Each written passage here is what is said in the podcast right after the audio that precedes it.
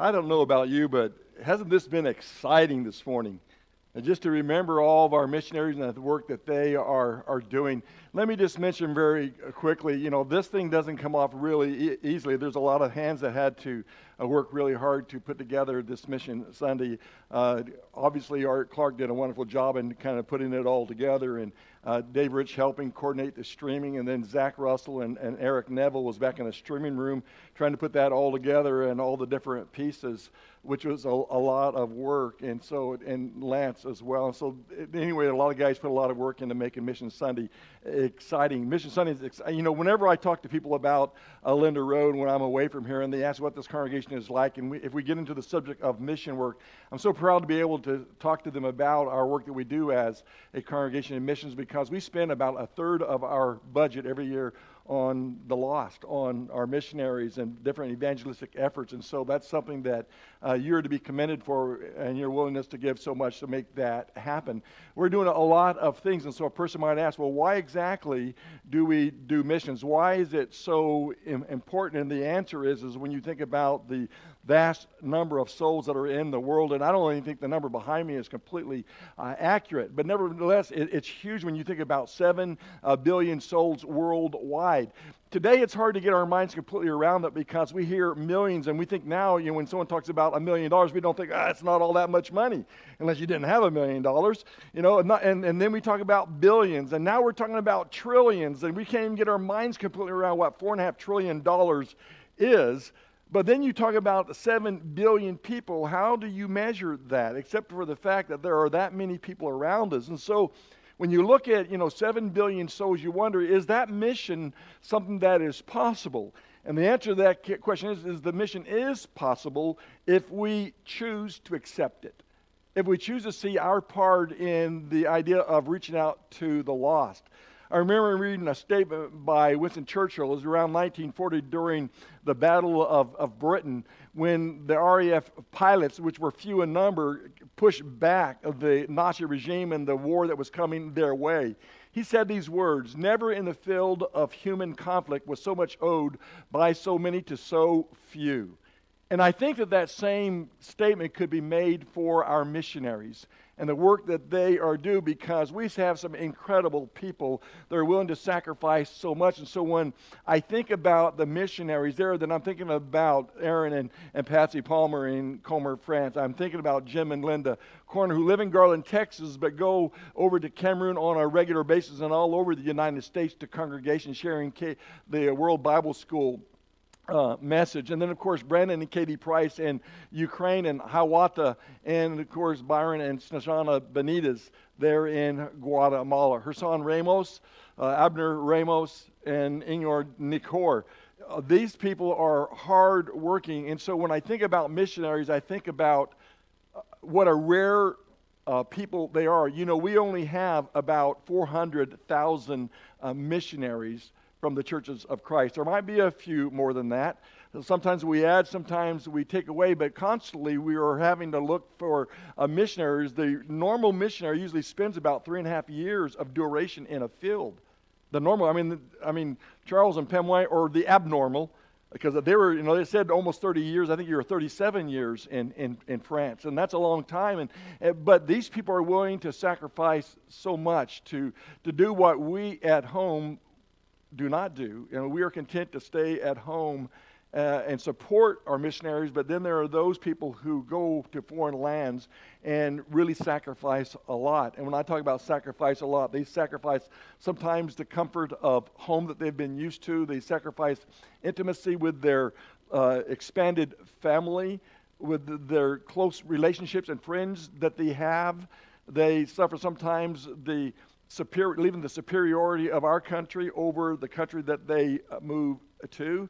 Uh, they are there are the sacrifices that are there, and, and as you watch the different ones talk this morning as we interviewed them, they'll talk about the highs and, and the lows of what that mission work is about. But they are, uh, in my estimation, a, an incredible gift that God has given to, to the church if you were to ask them why do they they do it, they would simply point to you the Great Commission, as did uh, Byron. Why do you do that? Because of the Great Commission. And every single one of them, as we interviewed them, all talked about those who were lost and the need to reach out to the, the lost. When they look at the Great Commission, almost all of us know what the Great Commission is. We know the passages of Scripture. But I believe that these missionaries, when they look at the, the Great Commission, they don't just see them as words and as commands. They, they internalize them. And because they internalize those words, uh, they are so compelled and so moved within their spirits that they can't help but go. And if they go, they can't help but remain because it's just within them to do so. in other words, what I'm saying to you is that I believe for a missionary to be able to really stick with what they're doing, it has to be a calling. It can't, it can't be just something where they're saying, well, you know what, um, you know, I just want a new life experience.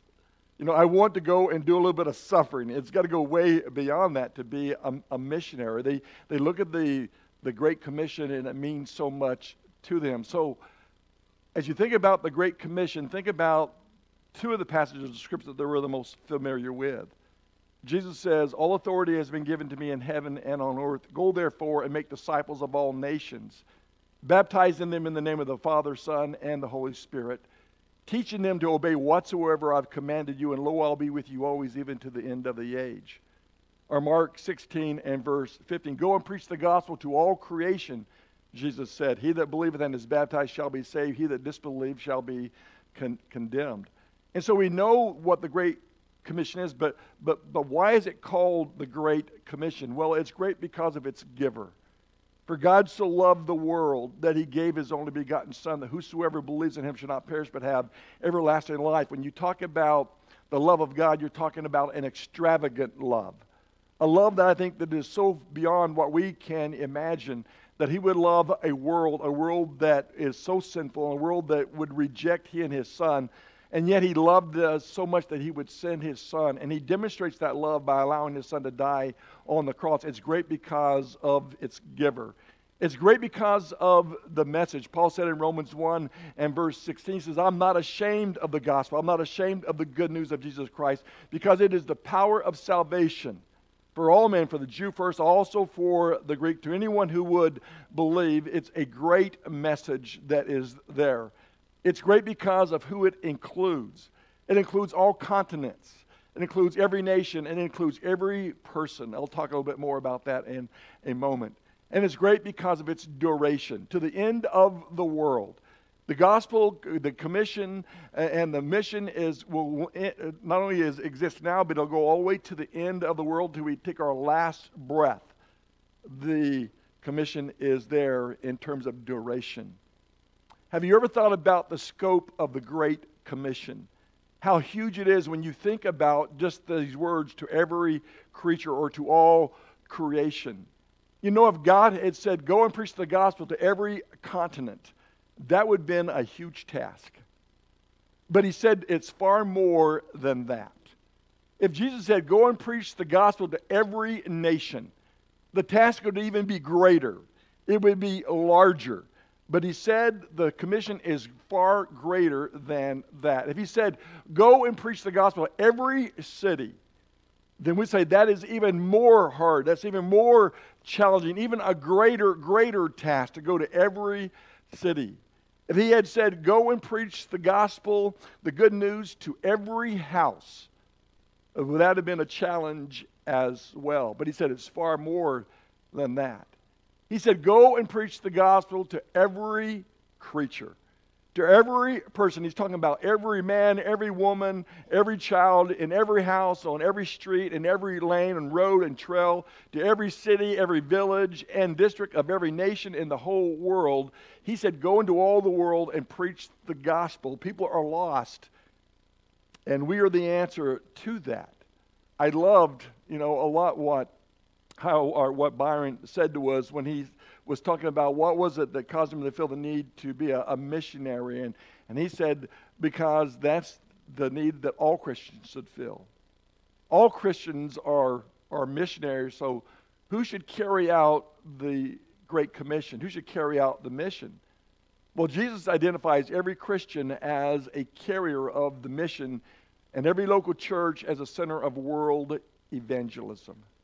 There are so many churches that are not involved in evangel in missions. There are so many churches that are involved with kind of just taking care of a hearth and home. I would call them somewhat belly button gauges. They're looking at our own needs and they don't see beyond the, the four walls of their building, certainly not beyond the, the borders of our country. But the, the mission is a worldwide mission and it needs all of us to play a, a role in it. So the church is involved in missions, but it's uh, not just involvement, it's, it's carrying the mission.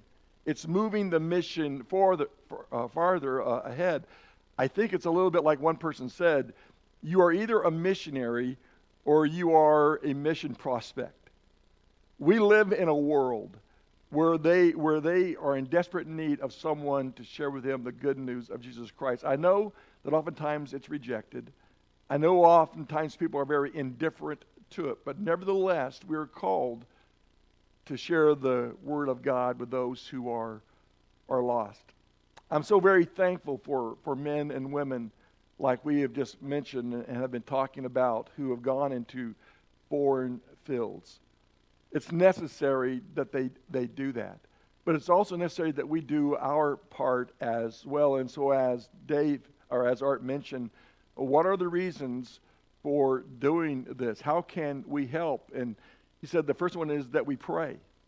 That we pray not only for our missionaries, but we ask God to encourage them and to strengthen them.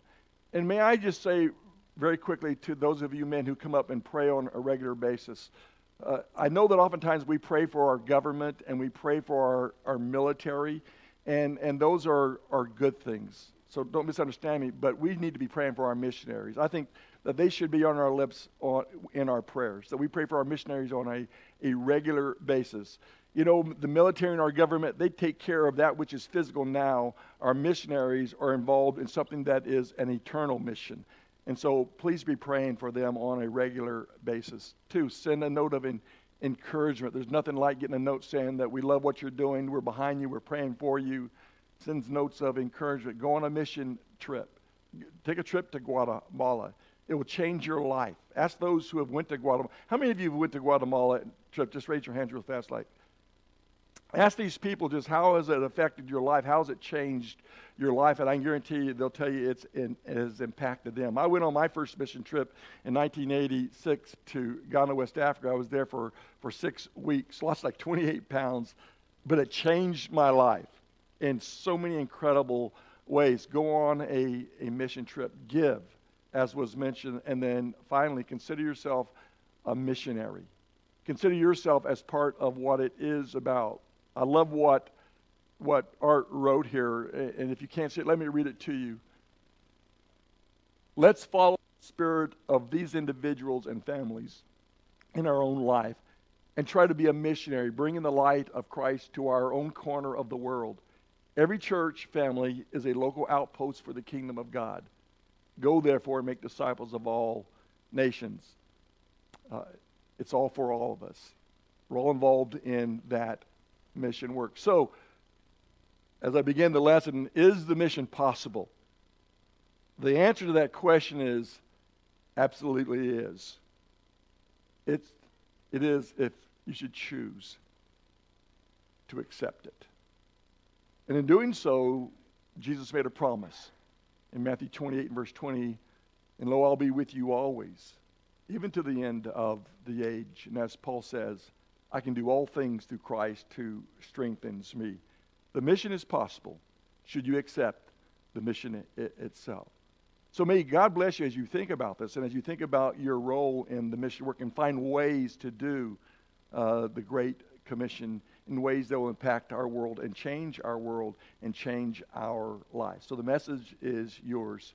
And your response is yours if you need to do so for any reason while together we stand and sing and give you opportunity.